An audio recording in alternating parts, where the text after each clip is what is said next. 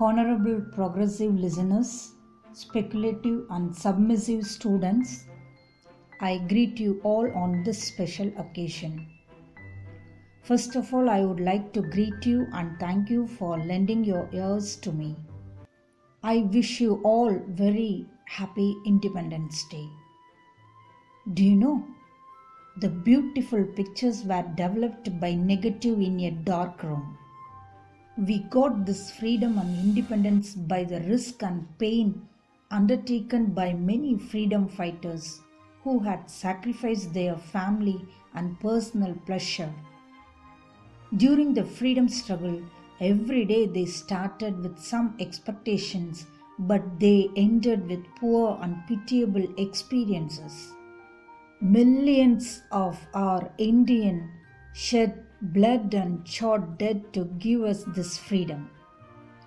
Every year we celebrate this Independence Day and share sweets. Proudly we salute our flag. Do we think of the stress and strain taken in this struggle by many people like Kattabomman, Vanjinathan, Jhansi Lakshmi Bai, Sardar Vallabhbhai Patel, V.O. Chidambaram, Subhash Chandra Bose, Kamarajar, Gandhiji, Netaji, and Nehruji. They had launched on a great journey and shed blood on the way. Now we travel comfortably. We never thought of them, never even shed tears for them. What would you have?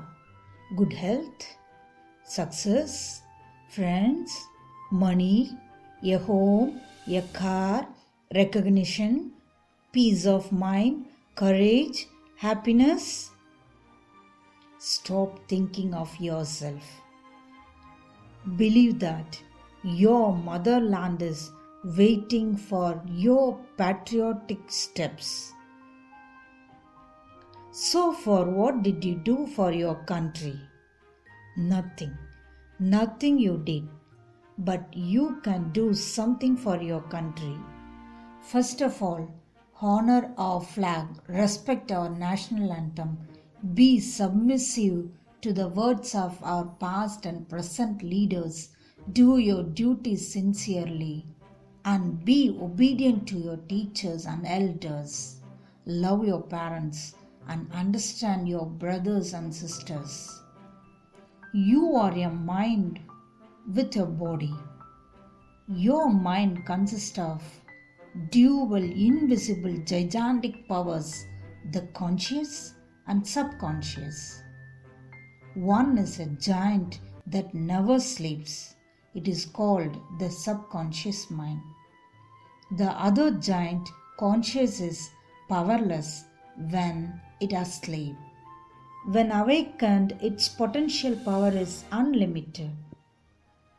It is the right time for you to raise your energy level. Yes, it is the right time to recharge your power.